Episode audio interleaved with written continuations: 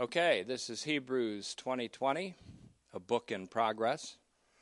We see Jesus, and we're already at increment 60 in our line upon line, here a little, there a little, increment upon increment study of this phenomenal homily, which we could also call regarding completion, as well as we see Jesus, or we could call it such a great salvation. Many titles would apply. Today we're going to go to 1 Samuel before we get to our Hebrews text. 1 Samuel chapter 2 and verse 35. 1 Samuel 2 and 35. I think you'll see the importance of the scripture very soon, very quickly into our message today. I want to announce also that we may be having, or I intend to have, a remote communion service very fairly soon, sometime in October. So that'll give you time to garner your necessary supplies to procure your oyster crackers or unleavened bread and your grape juice so that you can participate as an individual or as families in a remote communion service. So we'll begin with a word of prayer today. Father, we thank you that you've granted us a glorious opportunity in such a time as this to focus our attention on your Son and on what he's doing right now. And that is advocating for us, interceding for us in the power of an indestructible life at your right hand. And to have such an advocate, such a motivator, and such a God and such a great ar- archpriest is our phenomenal privilege today. And as you and your Son speak through the Holy Spirit today, we pray that you'll grant us an attentive heart and a mind that concentrates so that we can, in fact, progress on to completion as Hebrews beckons us to do. We thank you for this privilege for this opportunity. In Christ's name, amen.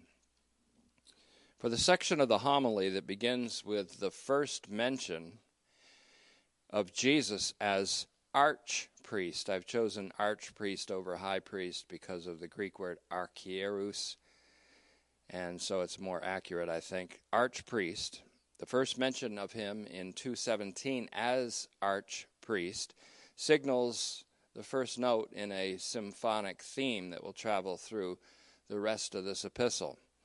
And for 217 on through 3:6 and beyond, we ought to look to a verse in the Old Testament that isn't quoted outrightly here, but it is definitely alluded to. That verse is 1 Samuel 2:35. Now in the Greek text, which this PT, this pastor theologian, utilizes almost exclusively for the Old Testament. That book is called Reigns, R E I G N S, like the Who song, Love, Reign O'er Me. That's a good prayer, by the way. Love, reign o'er me. Reigns. There's first, second, and third, and fourth reigns in the Greek version what is to us in our English Bible first and second Samuel, followed by first and second Kings. In the Greek text is first, second, third, and fourth reigns or kingdoms.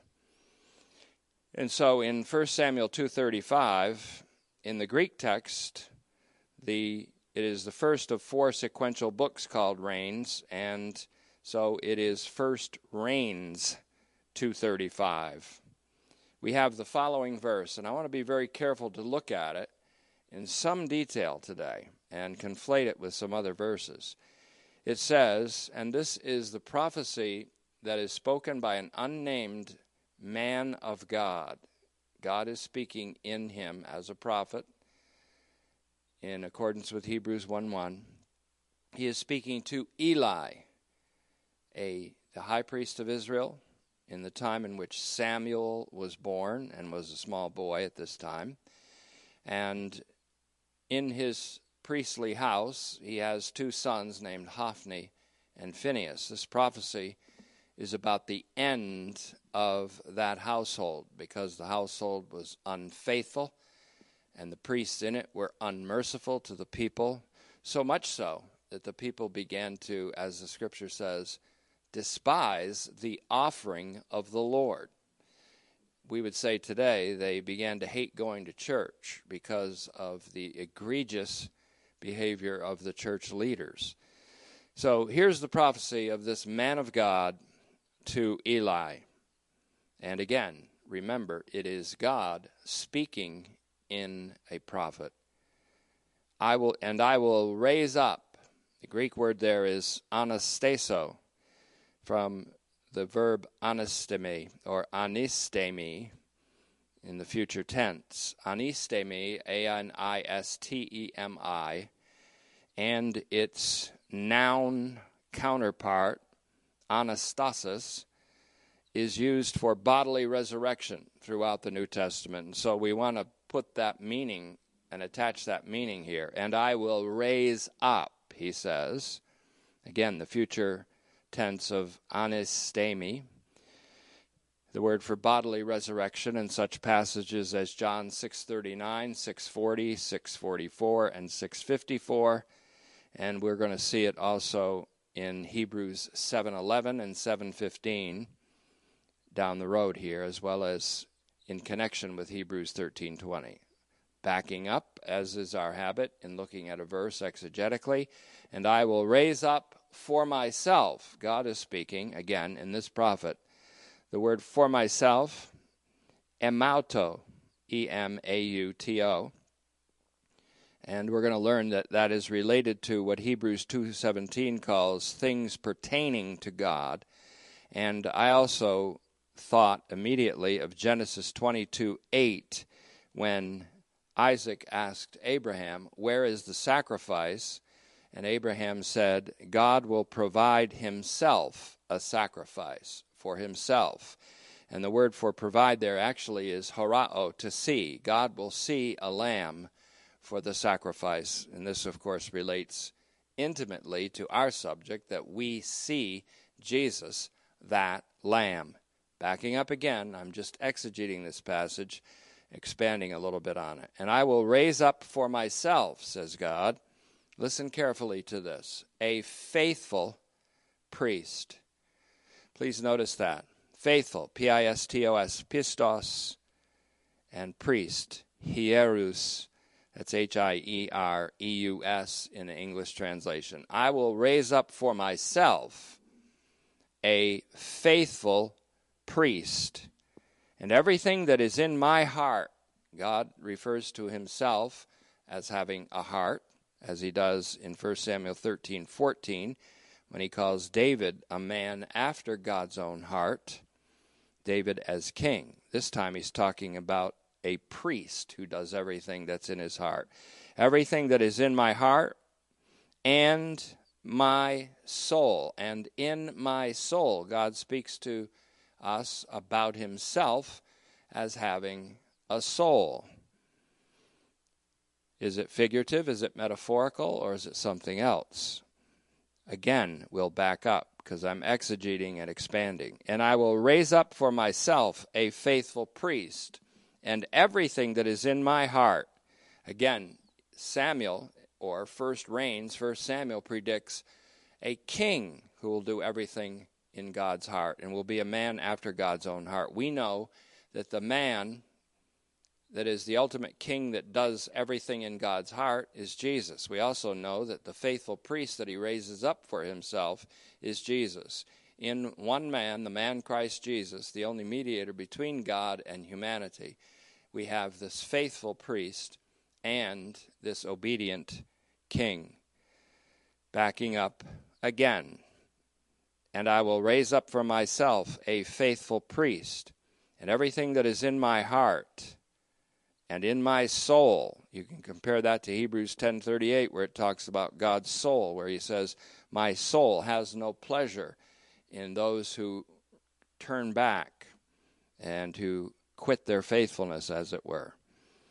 And my soul he will do. Everything that is in my heart and in my soul, he will do. this faithful priest will do. And then notice the second half of this prediction, this prophecy. And I will make for him a faithful house. Faithful priest, Hebrews 2 1 2 17.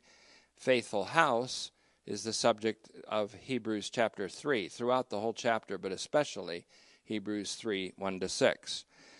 He will do all that's in my heart and soul, and I will make for him a faithful house. That's a family, which will go in the authority of my Christ. The word is actually in the Greek Christou mou.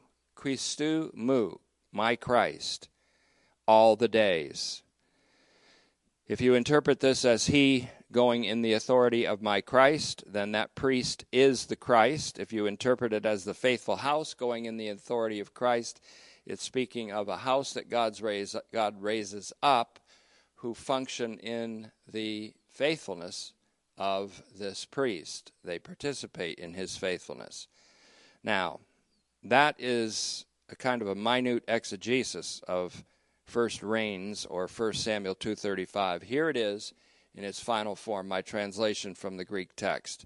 And I will raise up for myself a faithful priest, and everything that is in my heart he will do and I will make for him a faithful house, which will go in the authority of my Christ all the days. That means always to perpetuity. So in this verse, there appears the two themes of priest and house. Priest and house are a solidarity, a unity. The priest is one with the house in the faithfulness of the priest. The priest and his house are one like the sanctifier and the sanctified are of one entity with one father in Hebrews 2:11 the overarching theme then in Hebrews or in this homily that we call Hebrews this sermon within a letter the overarching theme of it is regarding completion which is found in the introduction of 56 canonical psalms as we've seen. And it still pertains. The themes of faithful priest and house, oikos, congeal in Hebrews 2:17 through 3:6. I'm preparing you then to advance in this study. Beyond that, the significance of this verse carries on through the rest of Hebrews, beyond chapter 3. And for an example of that, all the way in Hebrews 10 and verse 21, we have both house and priest in one verse, just like we do in 1 Samuel 2:35. It says, "We have a superior archpriest over the house of God." With the term faithful archpriest, therefore, we are dealing with Christology, the theology of Christ. With the term house, the house that God will build for him, we're dealing with ecclesiology, the study of the church, that which Hebrews also calls the church of the firstborn. Ecclesia, prototokon. Ecclesia, prototokon. And that's the church of the firstborn.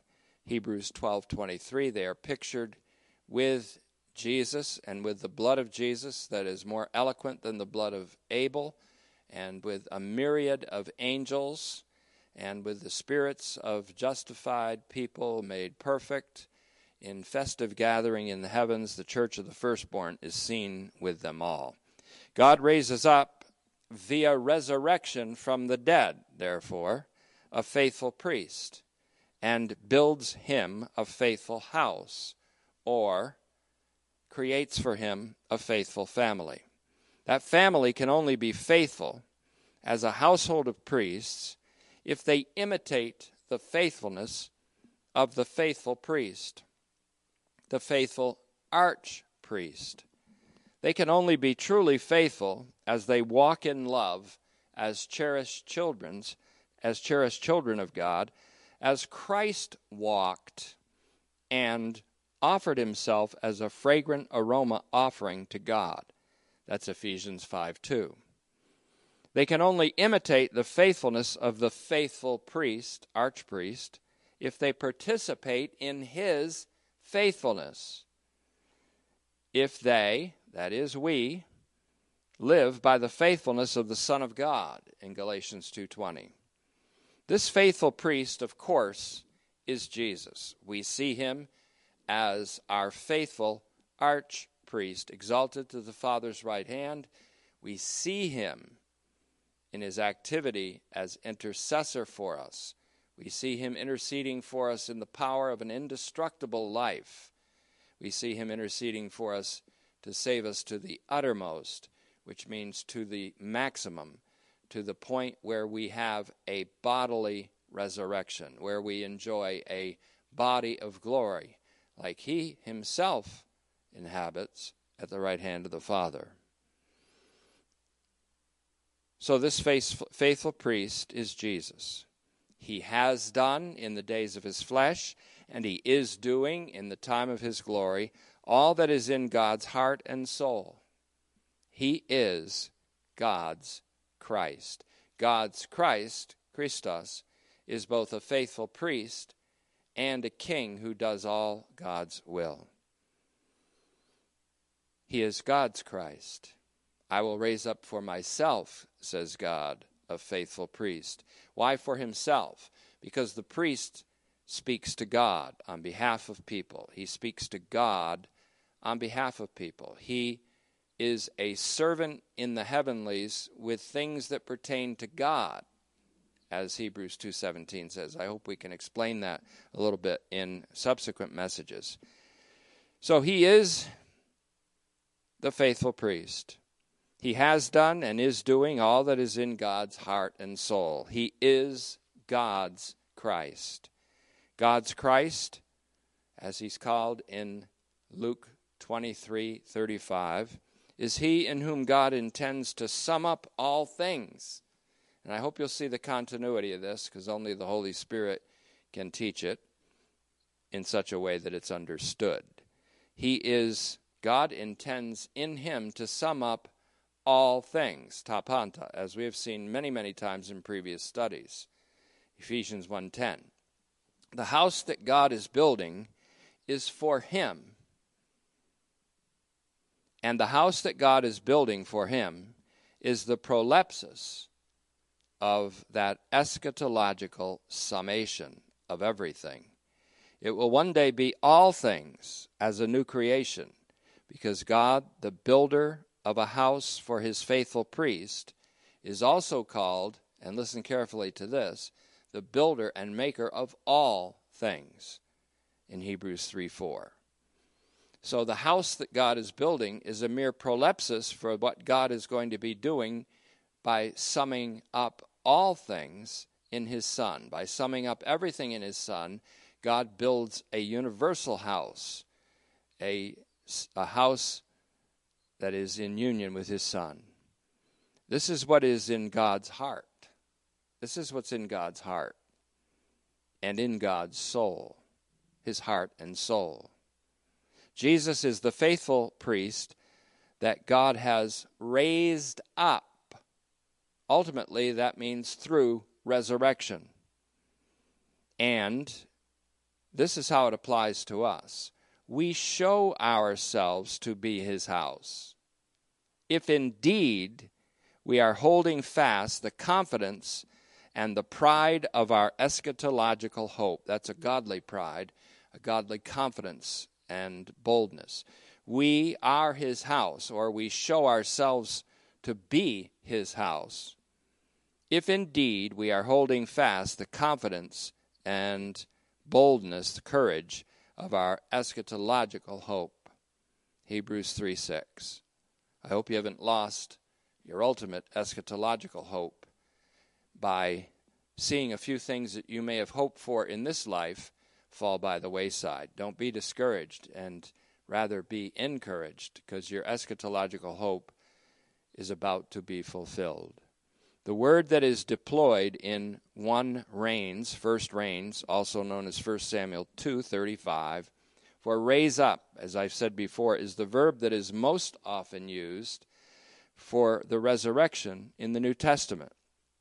And that is anistemi, A N I S T long E M I. And its noun counterpart, anastasis. Anastasis. That's A N A S T A S I S. And it's used for the bodily resurrection of Jesus from the dead.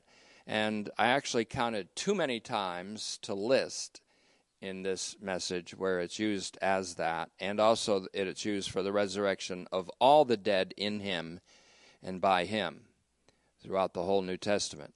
Resurrection is a prominent motif in Hebrews. Someone may argue against that because it's not mentioned except for once in Hebrews. But I argue that resurrection is a prominent motif in Hebrews because not because it is mentioned a lot many times it's only explicitly mentioned once in Hebrews 13:20 although prominently where we're told that the God of peace led up from the dead the great shepherd of the sheep our Lord Jesus because of the blood of the everlasting covenant. In other words, God's resurrection of his Son was with a view to and really was the result of the blood of the everlasting covenant, which is exercised by Jesus' death. His death was the blood of the everlasting covenant that ratified it forever.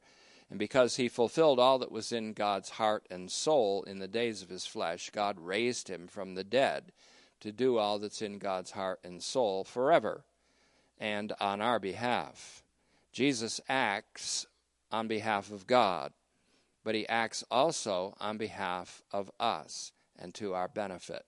He acts for the glory of God and for the benefit of humankind, and especially the benefit of those who are comporting themselves as his house today.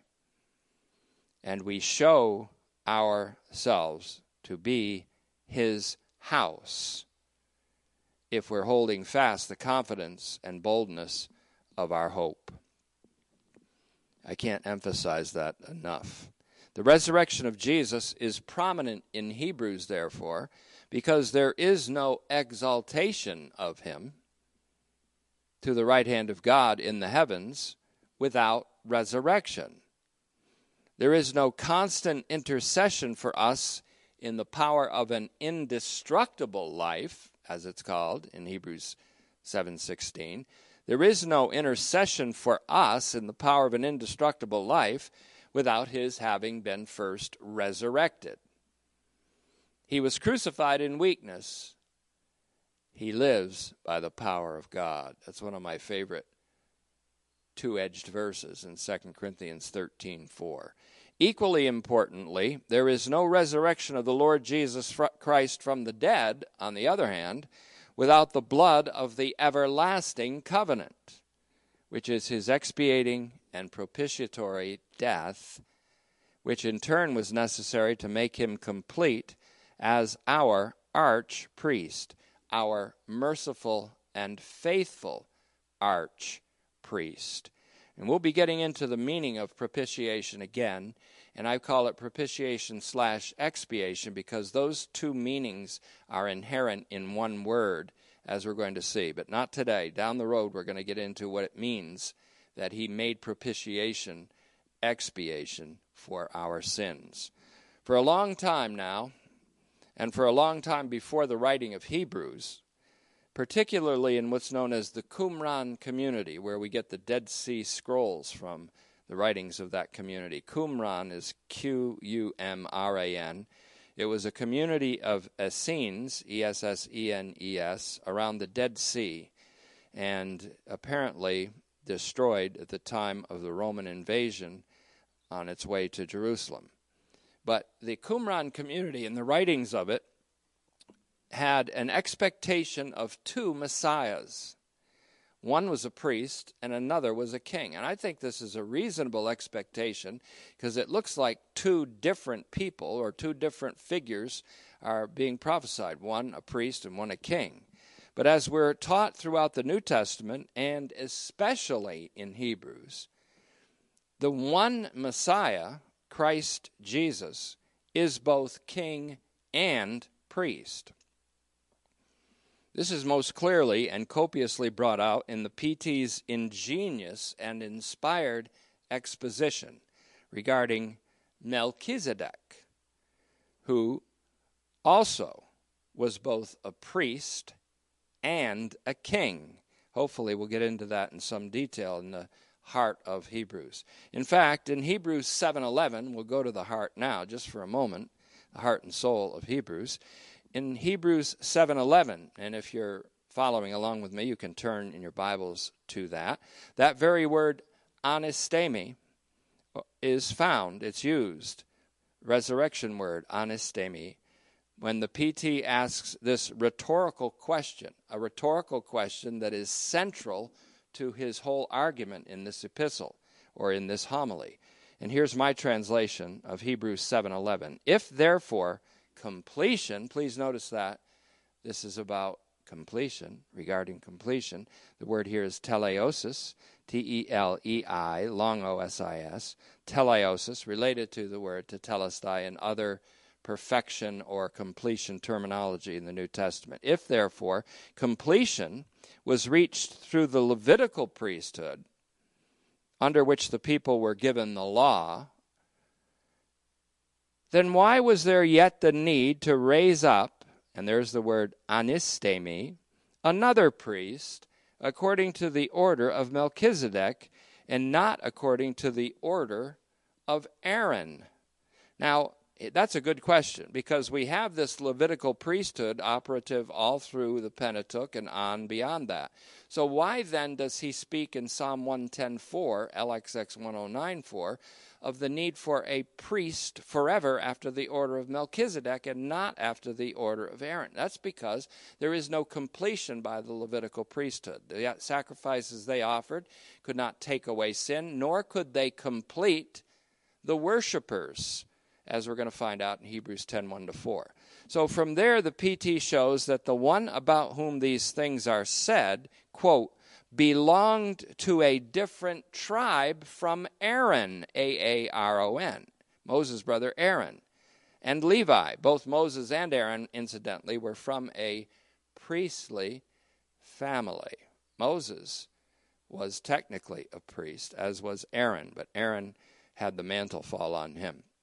Again, the PT shows from Hebrews 11 on that the one, capital O N E, about whom these things are said belonged to a different tribe from Aaron and Levi. So he wasn't qualified to be a priest, is the argument, according to the physical descent from a certain tribal belonging.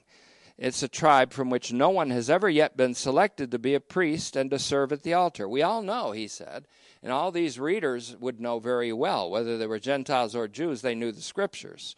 And the, he says that we know that he belonged to a different tribe from Aaron and Levi, a tribe from which no one had ever been selected to be a priest and to serve at the altar. Hebrews 7:13. Then he says, and I kind of skipped over 712 for reasons that will be apparent down the road. He then says, it's known to everyone Everybody knows. It's known to everyone that our Lord came from Judah. That's a tribe, the tribe of Judah. The tribe of Judah was a royal tribe, it was the tribe from which David came. So it's known to everyone, everybody knows that our Lord, that's Jesus Christ, came from Judah. And that from that tribe, Moses never said anything about priests. That's Hebrews 7:14. And then he goes on to say, and we'll hit these things with much more detail down the road, Lord willing, and if the creek don't rise, and if historical trends don't get even wackier than they are now. Oh, wait, they will. But it says in Hebrews 7:15 and 16, my translation, and this becomes abundantly clearer if a different kind of priest, notice that, a different kind of priest, one like Melchizedek, not one like Aaron, not one like Levi, not one like Eli, not one like Hophni and Phinehas, his overweight sons, and I'm not being politically incorrect, they were overweight for a reason, and that's because they ate the best of the offerings of the people, and they were cruel to the people. And they went into the houses with a three pronged fork and pulled the sacrifices right off the fire and ate them for themselves right in the sanctuary. They weren't faithful priests. They weren't merciful priests. They were cruel to God's people. They even had sex with women that gathered around like fans outside of the sanctuary. And so, obviously, we're not talking about faithful priests there. Eli dropped the ball by not restraining his sons. That's a huge problem today, too. He didn't restrain his sons. And therefore, a military victory by the Philistines captured the ark, all because Eli didn't restrain his sons, who operated as priests, because he was too aging and too ill. Partly ill because of age, partly ill because of overeating as his sons did. So, and this becomes abundantly clear it says in Hebrews 7:15, if a different kind of priest, one like Melchizedek, arises. Guess what word that is? Anistemi. Anistemi. Again, one who arises, one who doesn't become a priest based on a legal command concerning physical descent, but on the basis of an indestructible life. He's raised up and becomes a priest on the basis of the resultant indestructible life that's his on the basis of resurrection from the dead. So we have a different kind of priest here. When we compare the priesthood of Aaron, also known as the priesthood of Levi or the Levitical priesthood, with the priesthood of Jesus Christ according to the order of or the priestly order of Melchizedek, we are talking about the law of similarity and dissimilarity. And here the emphasis falls on the dissimilarity. A different kind of priest was needed, and a faithful priest was needed.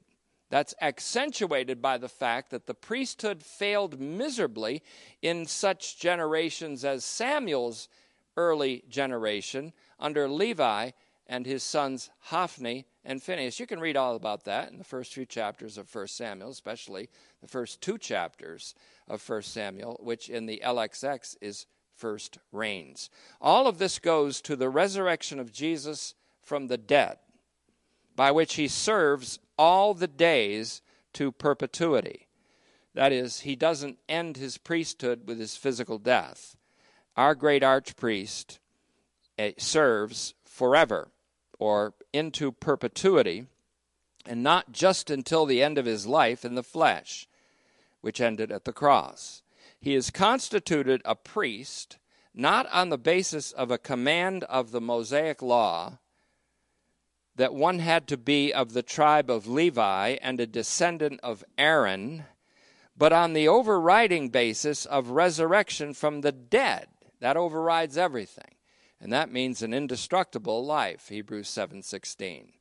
First Samuel, also known as First Reigns, R E I G N S, love, reign, or me, reigns, has to do with the prophecy of a messianic king from the genetic line of David and the prediction of a priest who's raised up and who does all that is in God's heart and soul. So if you compare 1 Samuel 13, 14 about the king that God prophesies, and 2 Samuel 7, 14, where he was alluded to in Hebrews 1, 5, with 1 Samuel 2:35, you got Jesus as a king and a priest Messiah. Jesus fits the bill on both counts. He does all that is in God's heart and soul, which means he became obedient to the Father's salvific universal will up to the extent of death by crucifixion, which is a maximum nth degree extent. Therefore, God exalted him, and that's where Hebrews takes up. So Jesus fits the bill on both counts. He is the priest and the king as the Christ. He is the minister in things that pertain to God, says Hebrews 2:17.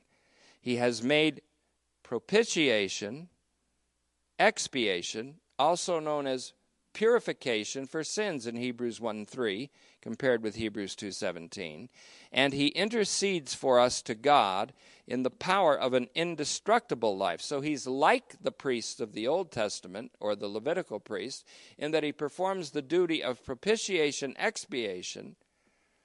But he's unlike those priests in that he performed that duty of expiation, putting away sin or propitiation, which people interpret as the turning away of the wrath of God. He fulfills both of these by the offering of himself. And we'll get into that propitiation and the meaning and the misunderstanding of what it means down the road. There's a lot to that, and I haven't even begun to tap it in my own study like I should. So he has made purification, propitiation for sins, and he intercedes for us to God. That's the second major thing that the priests do. They intercede for the people with God. Jesus does that too, but he does it not in the power of a legal commandment, but in the power of an indestructible life. Dissimilarity and similarity constantly throughout. And so, he does it in the power of an indestructible life in a body of imperishable constitution. The kind of body that we are guaranteed to have when he comes without having to deal with sin, with a, and he comes again with sin out of the way and he consummates our so great salvation in Hebrews 9:28 along with Philippians 3:20 conflate those two. Again first reigns 235 aka 1 Samuel 235 has both priest and house in the wording of its prophetic disclosure. This prophecy which is said to be spoken by a man of God in 1 Samuel 226 against Eli's household is an example of God speaking in the prophets in times long before Hebrews was written. Hebrews 1 1. Hebrews, what we're studying, is about what God has spoken in a Son. That includes the faithful archpriesthood of Jesus, ongoing now, and the disclosure about his household, which, unlike Eli's corrupt priestly household, will last forever.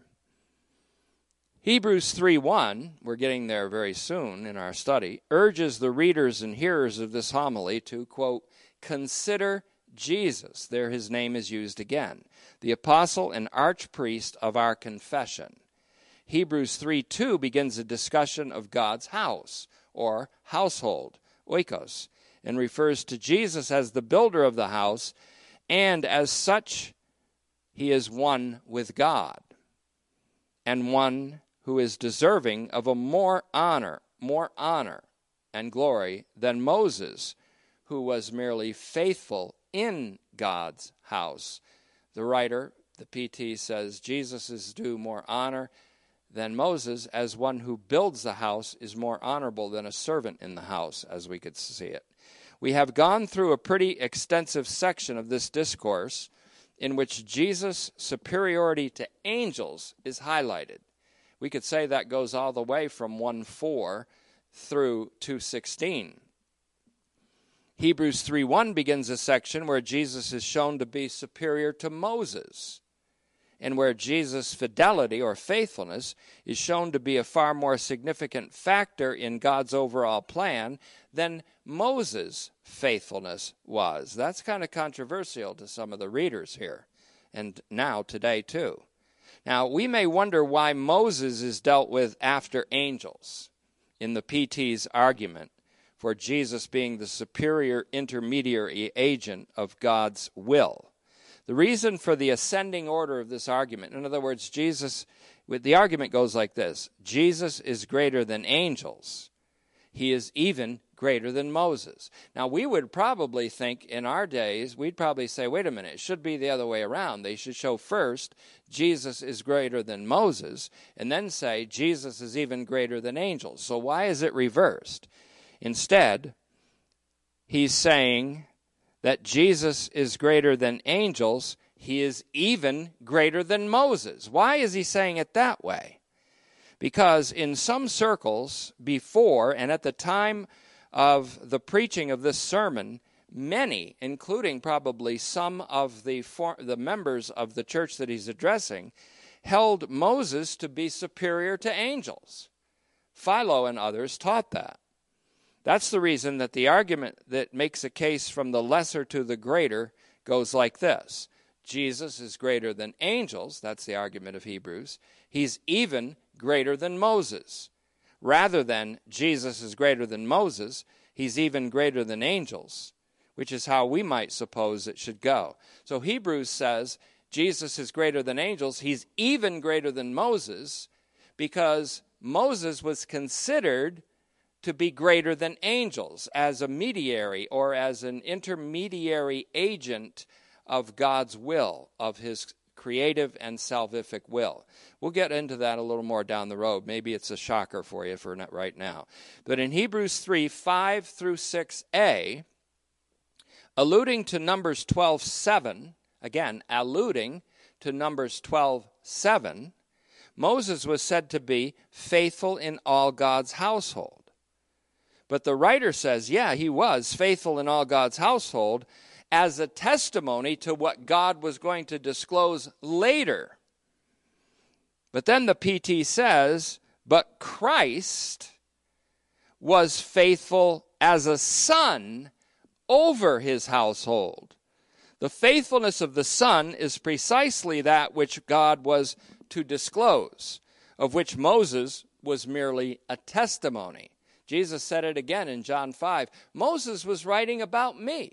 You believe about Moses, then you should believe what he was saying. He was talking about me in John 5 40 to 47.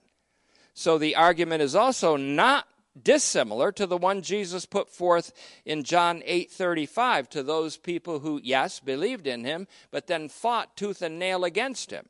He said the servant does not abide in the house forever speaking of Moses, but the Son abides forever, speaking of Jesus. And so the servant and the Son are dissimilar here.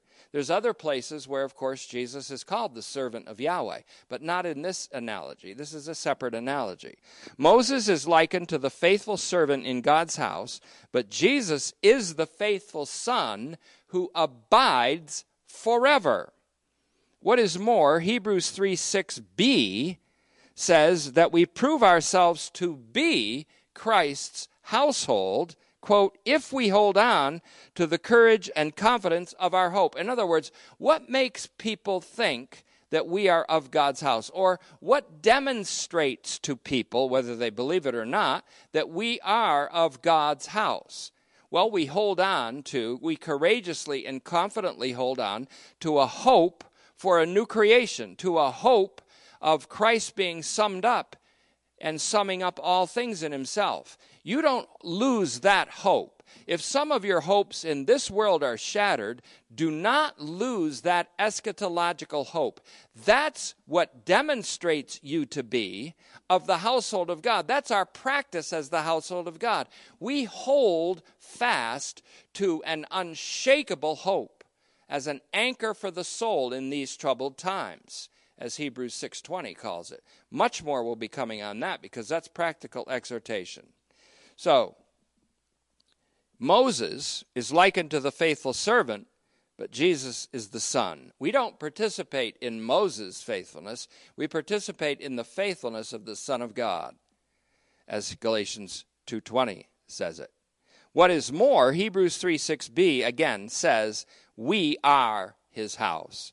At the time, right now, today, it's not my goal or my purpose to do a detailed exegesis of Hebrews 3 1 to 6, but hopefully I've whet your appetite for it. I'm merely showing that 1 Samuel 235, that's Reigns 235, 1 Reigns 235 in the Septuagint, is an important scriptural basis for Hebrews, the whole epistle in one sense, especially the section we're now beginning to study. Throughout this sermon, we are struck, at least I am, with the intimate connection the writer has with the Greek translation of the Hebrew scriptures. Again, this leads us to believe that the author is a Hellenistic Jewish Christian, like Stephen, although he's not Stephen, because Stephen died long before the writing and publishing of this sermon. 1 Samuel 2:35 then is part of a prophecy against the household of Eli. Let me give you some context in our final segment of this message. 1 Samuel 2:35 is part of a prophecy against the household of Eli, the high priest, whose sons, Hophni and Phinehas, who were delegated with aging Eli's duties, were unmerciful and unfaithful priests. The Bible rightly calls them sons of Belial, who knew not the Lord in 1 Samuel 2:12. They made themselves literally and figuratively fat with the best part of the offerings of God's people and did so even within the sanctuary. Now, if you're listening to this and you're a little overweight, there's no shame in that. But there is shame in getting fat by eating the offerings that were intended for God in the sanctuary. They also had sex with women who assembled at the door of the tabernacle. Under Hophni and Phinehas, the people of Israel began to, quote, abhor, hate, and detest the offering of the Lord. Just as people today abhor church because of the egregious offenses of those who claim to be church leaders or even priests. Eli never restrained his sons he never spoke even to them in rebuke or reproof. He should have dropped a hammer on them, and more than once. And because he never restrained him, that was his great failure, which led ultimately to the ark falling into the hands of the Philistines. Today, you'd only have to turn on the news at any given time of the day, and you'll see a bunch of unrestrained children headed for self destruction. Sometimes the young people there, you have to ask, where are the parents? Are they like Eli? Are they in absentia or are they just plain afraid to restrain their own children? That ended up in military victory by a belligerent power in the case of Eli and his sons, because they held the responsibility of the priestly house. So, this great failure resulted ultimately in the ark falling into the hands of the Philistines, which was not recovered until the day of David. As 2 Peter 2 1 to 2 says, of men like these who deny the Lord that bought them, it says, many will follow their unrestrained ways and because of them the way of truth will be slandered. That's 2 peter 2 1 to 2 so contrary to eli god our father chastens every son whom he receives. He scourges every son whom he receives is the harsher language of hebrews 12 6 harsh but loving. And Jesus rebukes and chastens, he said, as many as I love. As many as I love, he says, I rebuke and chasten. Revelation 3:19. This is to the end that we, his people, would quote deny godlessness and worldly lusts and live a sensible, righteous and godly way in a sensible, righteous and godly way in the present age. Titus 2:12 and we know that that age is an evil age in Galatians 1 4. By so doing, by living godly, righteously, and soberly in this age, we will be able to serve the living God as effective priests and represent our generation as we beseech God for mercy in their behalf. Hebrews 4:15 and 16. Even Jesus practiced obedience in the days of his flesh, though he was and still is and always was the eternal Son. I don't need to remind you that his obedience was to the benefit of many. Your obedience is also to the benefit of many, although incomparable to Jesus' fidelity and the benefit that accrues from it. In maximum contrast to Eli, therefore, in maximum contrast to Eli, the archpriest at the time when the prophet Samuel was a boy. And in stark contrast to his house, headed up by Hophni and Phinehas, is Jesus, the archpriest, and his house, which we demonstrate ourselves to be when we courageously and confidently hold on to the hope that we have in Jesus. There is another section of Hebrews, namely 12 5 through 17, in which the in which the we are actually encouraged as members of God's house and household to understand something that unlike Eli's sons, we are restrained, restrained from drifting, restrained from turning the grace of God into lasciviousness. We are restrained. That explains some of the things going on in our lives today.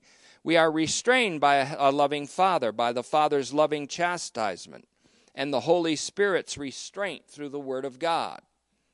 Otherwise, we'd be more like Hophni and Phinehas and teach people to abhor the offering of the Lord. We stand in our own nation on the verge of its conquest by a belligerent nation or league of nations. We stand on the verge of that conquest right now.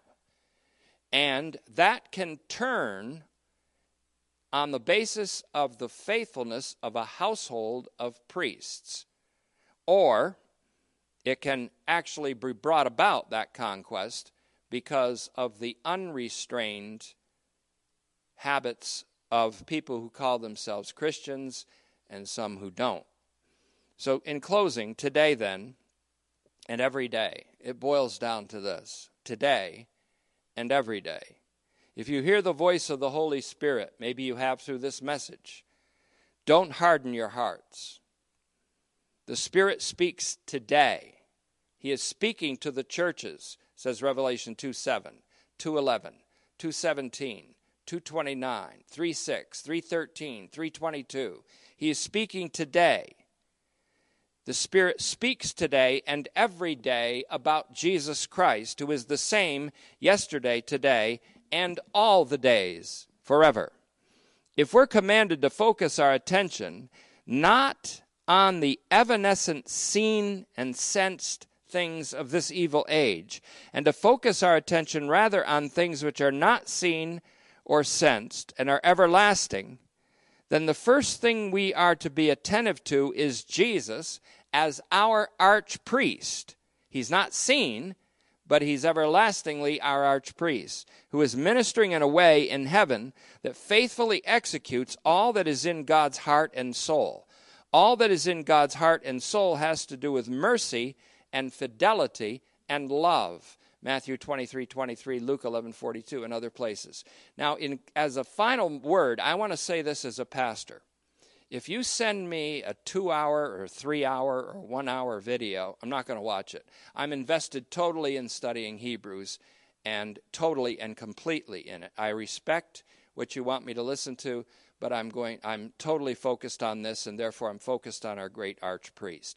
If you think that you're going to talk to me about dispensational weirdness and about some crazy prophetic things that are being said about our time and identifying certain figures of our time with the Antichrist and the beast and the false prophet and this and that, then you can just forget it altogether because I've already studied Revelation in 515 hours and demonstrated the true meaning of Revelation is the universally saving significance of Jesus Christ. I'm teaching Hebrews to show that that universally saving Christ is at the right hand of the Father interceding for us, and that the purpose of this study is to focus our attention on Jesus Christ, our faithful high priest, not on the stupid, unlearned, and unprincipled schemes of spiritual morons that are trying to make, uh, make some kind of money off writing and teaching about trying to interpret this time as a time of prophetic fulfillment in a weird way rather than as a time to focus on Jesus Christ. So that's where I stand. That's where I'm standing and will continue to stand. So you cannot restrain me from speaking the word of truth. Neither can you distract me from my study of Hebrews. I know a lot of you aren't paying attention to it, I know a lot of you are paying attention to it. I can tell who is and who isn't. And I know who is and who isn't. It doesn't matter. My prayer is that we will all pay attention to Jesus Christ and to look unto him, the author and finisher of our faith, and to run this race with patience, and to see him as our great archpriest in this agona of the ages, in this turn of the ages, and in this time in which we could be witnessing the final death rattle of a nation or its restoration. So thank you, Father. We pray that it will be the restoration of our nation. Grant us the grace to be a faithful priesthood like your Son. Grant us the will and the power to be effective priests, interceding for mercy for our generation, so that we may serve you to your glory and the benefit of our generation and generations to come, not only in our nation, but across this world. We ask this prayer, it seems like a lofty one, but you're a lofty God who inhabits a lofty place with the one who was crushed for our sins. We pray it in his name. Amen.